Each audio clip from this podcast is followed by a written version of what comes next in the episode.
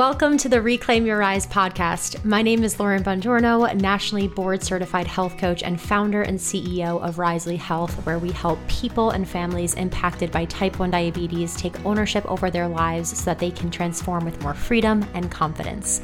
Everyone has a different reason to be here. You might be seeking knowledge, support, or community, but at your core, I know that you long for something deeper.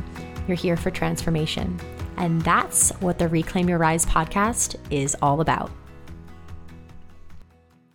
As a kid, when you're so just susceptible to all the messaging and not really fully understanding, I think, the full picture, you can grow up, which we see a lot of the time in our adult clients that were diagnosed as kids. Like they they start to resent their diabetes and they look at other people eating you know ice cream or whatnot and and they feel this sense of i can have it but then my body's to betray me if my blood sugar goes high or if i you know if i don't have it then i'm missing out and you know it's it's complex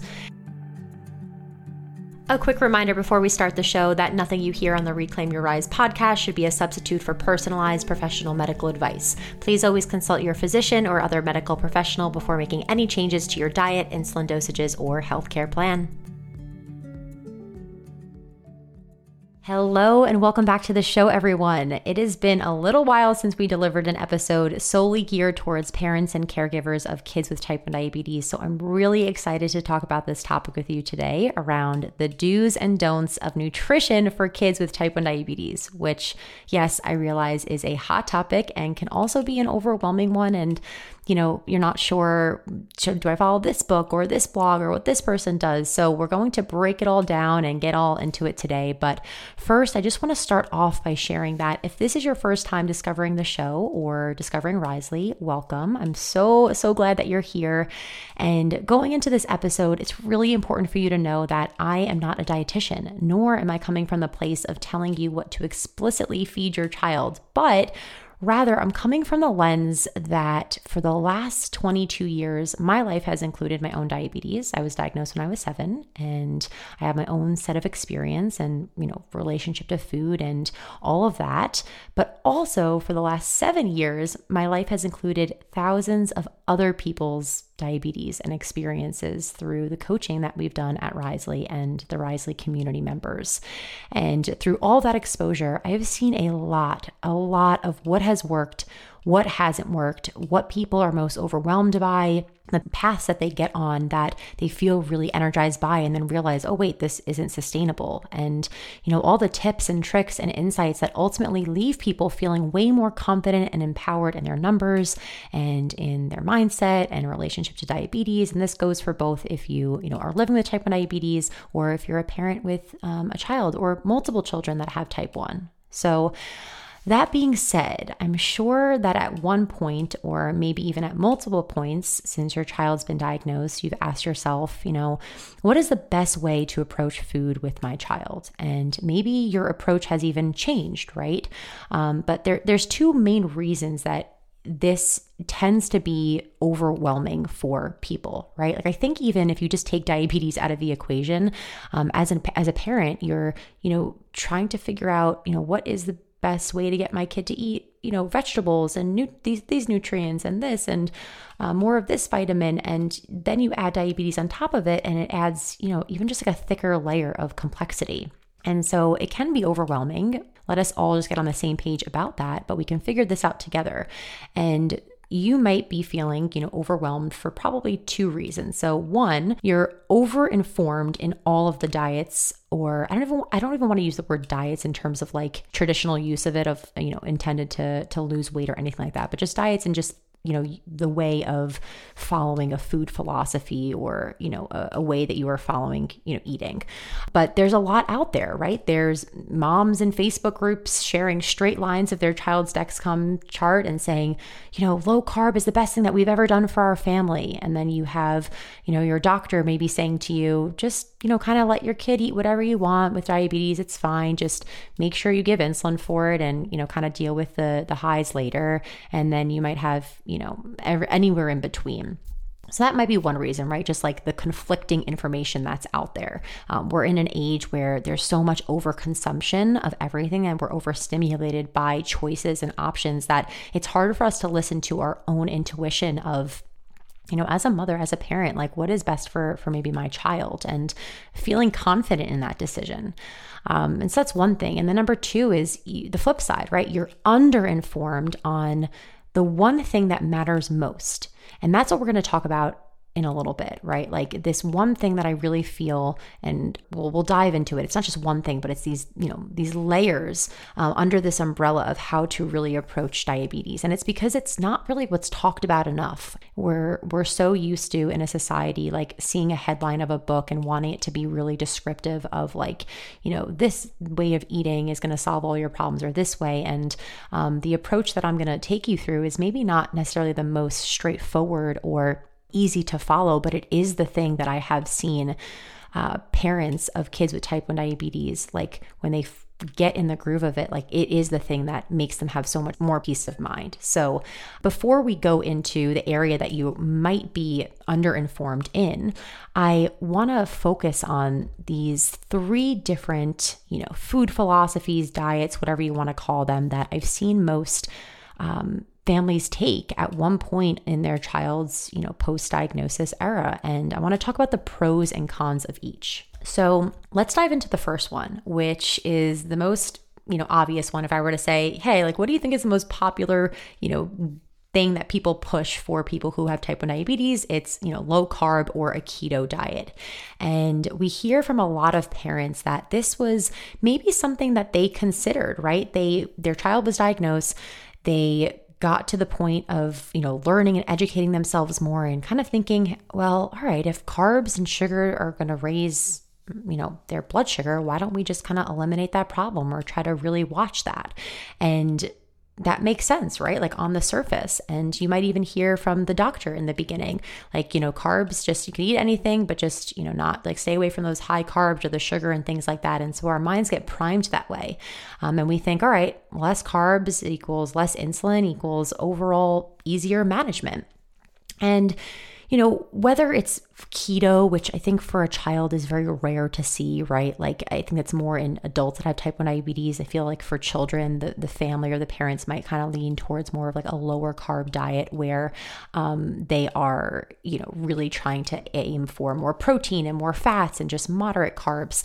Um, but the pros of doing this are that number one, like you'll see the whole family making the switch over to very available you know, options and substitutes like cauliflower rice or cauliflower pizza or almond flour based breads and, you know, swapping out maybe like high glycemic fruits for just berries. And oh we only eat strawberries and berries. We don't touch maybe the bananas or the pineapple those types of fruits. So the pro of that is that it, it makes it easier for the whole family to kind of adapt to because it's just these like substitutions that they're making. And at first another pro is you're going to realize your child's numbers are going to be better and you might start to think like wow this seems like the solution like maybe this whole diabetes thing isn't so bad as long as we just limit the carbs and he has or she has, you know, the cheeses and the meats and the, you know, quinoa instead of the rice, like this thing, you know, we can we can deal with this. And those are the pros, right? But then when we start to look at the cons of this, right? And we look over time of what can happen when you have your child on a stricter lower carb or moderate carb diet and you see things start to happen like them potentially developing a poor relationship with food or they see cookies and crackers or breads or fruit or whatever it is at a friend's house or at school and they see that as, "Oh, I can't have that at my house." I want to be able to eat what everybody else is going to eat and they might feel you know like just they just want to eat a lot of it because they don't have access to this all the time can also become resentful of their diabetes right and internalize this as well, diabetes is the reason why I can't eat these other foods that everybody else eats. And even though you as a parent might be thinking, well, it's not that you can't have it, it's just, you know, the better choice for your blood sugar. As a kid, when you're so just susceptible to all the messaging and not really fully understanding, I think, the full picture, you can grow up which we see a lot of the time in our adult clients that were diagnosed as kids like they they start to resent their diabetes and they look at other people eating you know ice cream or whatnot and and they feel this sense of i can have it but then my body's going to betray me if my blood sugar goes high or if i you know if i don't have it then i'm missing out. And you know it's it's complex. And then also there's you know something that's not talked about enough which is that there's this increased chance that they may become very likely more insulin resistant over time. Because by nature if you're decreasing carbs you're increasing fats and protein which a lot of tons of research will show that it increases your insulin resistance. And so that means that on the few occasions where they do have those higher carb foods, whether there's, you know, tacos, regular pizza, insert any dessert, their blood sugars will go high and it's going to be a lot harder to get them down. And this will probably make you feel like, oh, this is all the reason to avoid more carbs because see, every time we eat this, then they, you know, my child goes high. But the truth is, is that this you know, decrease of, of carbs and increase of fat and protein is kind of just, you know, making that worse and increasing the insulin resistance. And so those are, you know, some of the cons of of doing that. But for sure, there are pros. And I think that's what kind of sucks people in at first. So um, let's shelf that one for a second and let's head over to the second food philosophy diet that we see which is a high carb, low fat, plant based diet. I just mentioned how when you have this low carb way of eating, you may see this insulin resistance that happens because you're eating more higher fats or higher proteins.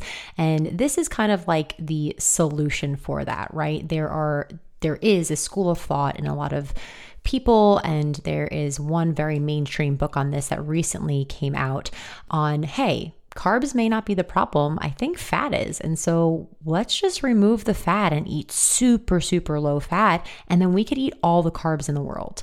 And from a science perspective, this actually plays out, right? It, it, it plays out to be true. It does work, right? When you eat super low fat, uh, you you're you can have so much of the carbs. I mean, I've tried this diet myself in my early 20s. I, you know, there are two specific leaders in this school of thought who are, you know, pushing this forward for a lot of the type 2 and pre-diabetic and then by nature type 1s fell in there as well, community, and I was all bought in. I was like, "All right, this must be the solution." And so I did it and it definitely worked. I was having like 400 to 500 carbs a day, but it had to be of these like, you know, plant based, all fruits diet.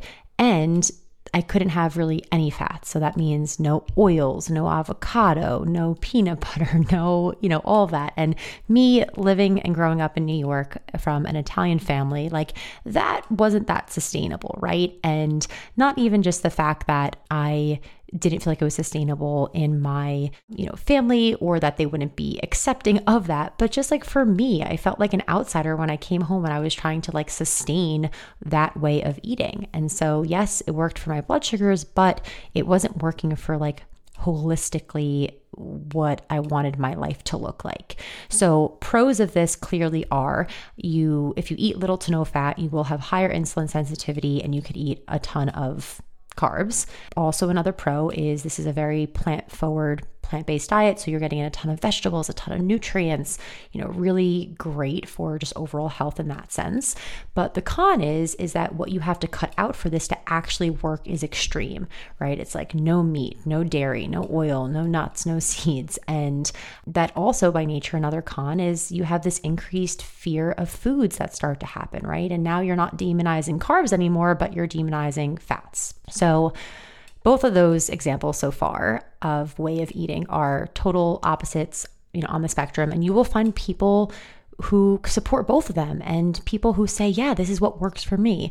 But for kids, right? Like to be introducing this at such a young age is is not really in my expert opinion and personal experience as well, not great for their relationship to diabetes and food and self later on in life, um, which is the whole point of what you want to do as a parent, right? You want to set them up for success. But I totally understand you don't want to sacrifice the blood sugars now, and we're going to get into that when I go when I start to talk about in a second. Um, you know, well, what is the solution? What you know what works and what is the do's of nutrition with kids but let's touch on this last piece here this last food philosophy the third one that we see a lot of parents subscribe to if they don't fall in the first or second bucket which is this thought of like, you know what? Just we're going to have our kid eat whatever and just give insulin for it. And I think the school of thought and mindset and what it's rooted in here is really, you know, don't hold back. Diabetes isn't going to stop us from doing anything. We're going to continue to have all of the foods that we want and we're just going to give insulin for it and we're not going to, you know, demonize anything and we're just going to live our lives and, and that's the end of it and the pros of this is that you get this great sense of food freedom and you know i have diabetes but i could also have that cupcake if my friend's birthday is being celebrated at school. Or my brother or sister you know is having pasta for dinner and i'm not eating anything different. And so it's this um, uniformity and this this this experience that you're no you're not different from anybody else and diabetes isn't going to hold me back. And this is very much the experience that i grew up with and what my parents really instilled in my upbringing with diabetes being diagnosed at seven I would say out of the three food philosophies for for children, right, as they're growing up with diabetes, this is probably the best approach, right? But there's still a con and something that I experience big time, which is that how this manifests is frustration of seeing your blood sugars go up and down and and feeling defeat from chasing your numbers and being in such a reactive state and always trying to play catch up and not feeling great with your mood and your energy and your focus and just never kind of having in those early years the understanding that diabetes does make us different and different is okay. And learning the key to success with diabetes, which is we have to know how to slow down, how to listen to our bodies, how to know our body's patterns, how to make intentional choices. So, after hearing all this, I want to end with going into the five things that we've seen work for parents in letting their kid enjoy their life, be a kid, but not sacrificing their blood sugars or relationship to food. So, the first one is encouraging the entire family to take on healthier habits. So, instead of it going reverse, where we are saying you can have as the child with diabetes like anything else that we're eating there's elements of that but it's encouraging the entire family to say hey like this is good for all of us to just be eating healthier or moving our body. And a simple example is we had a family who, in working with us in, in, coaching, realized that when their child was hydrated first thing in the morning and they got some water in, their blood sugar post breakfast was so much lower than usual. And their child was having a really hard time, you know, just drinking the water because there was so much focus on like, you have to drink your water and, you know, you can't eat until you drink it versus let's gamify this. Like, who can drink their water bottle faster in the morning time? And we have this like competition with the family or whatever it is. So, you know, that's, that's one example. The second piece is really try to refrain from using the words bad or good foods. Like that food is bad for your blood sugar or this is a really you know good food for your blood sugar. You're not going to go high. And instead use the term this is an easier to bolus for food and this is a harder to bolus for food or a more challenging to bolus for food. And if you're on MDI bolus is just a term that you will use if your child gets on a pump. But you know doing that it really starts ingraining in a child early on that we can have all foods, but we do have to think a little bit harder than maybe our siblings or our friends that, you know, don't have diabetes. We can't just like eat it and forget it. We have to think a little bit more on the strategy here. And which brings me to the third point, which is to understand your child's specific response to certain challenge foods. And rather than shying away from it and saying, oh no, that's, we're just not going to eat that, use the data to create a strategy that works. I can't tell you how many families have come to us saying, oh my gosh, my child hasn't had, you know, their favorite burger from this place since we were diagnosed and I feel he was diagnosed or she was diagnosed and I feel so bad and this and that and it's like let's let them have the burger and let's learn to see like what's happening with their blood sugars and what strategies we could use to get ahead of that. And it's the most exciting thing when they can have the burger and not go high or maybe just not go high into the high 250s and 300s, you know, elevating a little bit but being in such a better place than than they would. So that's number three. Number four is to understand the role of insulin resistance and insulin sensitivity.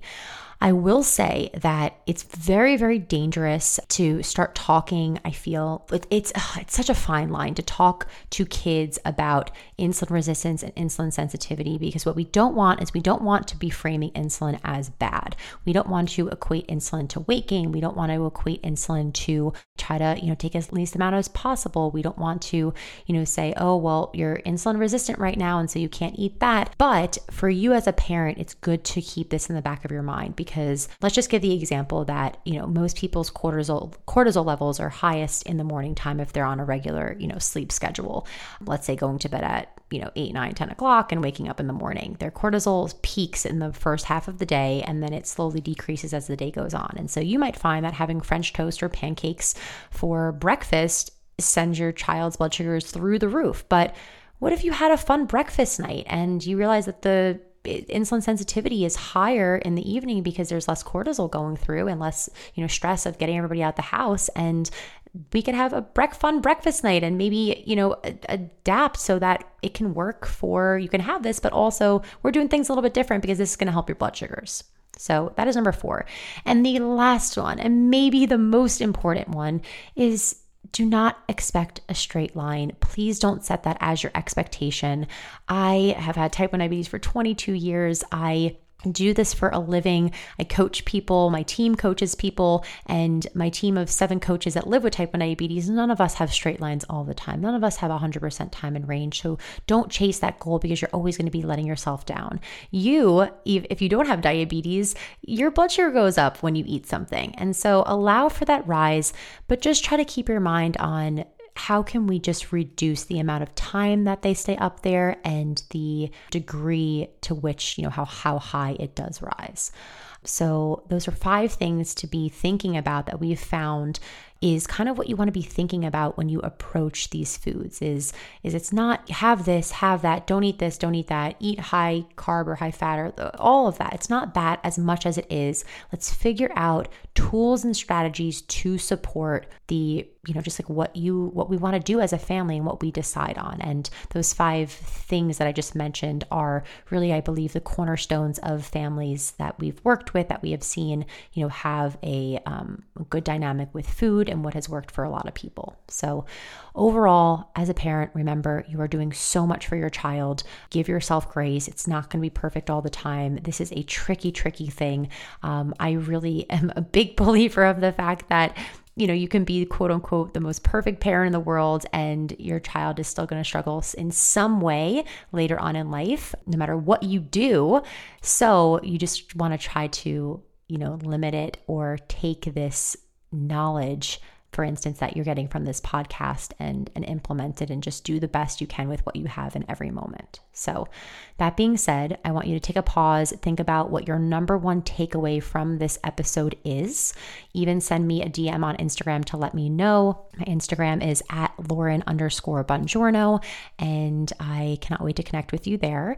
But just a PSA if you are a parent who is struggling and you know that you should be identifying patterns in your child's blood sugars, but you feel like that's impossible to do with all the variables, and you want to have better strategies for your child's favorite food, foods, and activities, so that you don't always feel like you're either avoiding situations or winging it, and you are really clear that you want to gain a better understanding of your child's blood sugar patterns and have an action plan to move you forward, and realistic, real life examples of how to, you know, utilize it and implement it.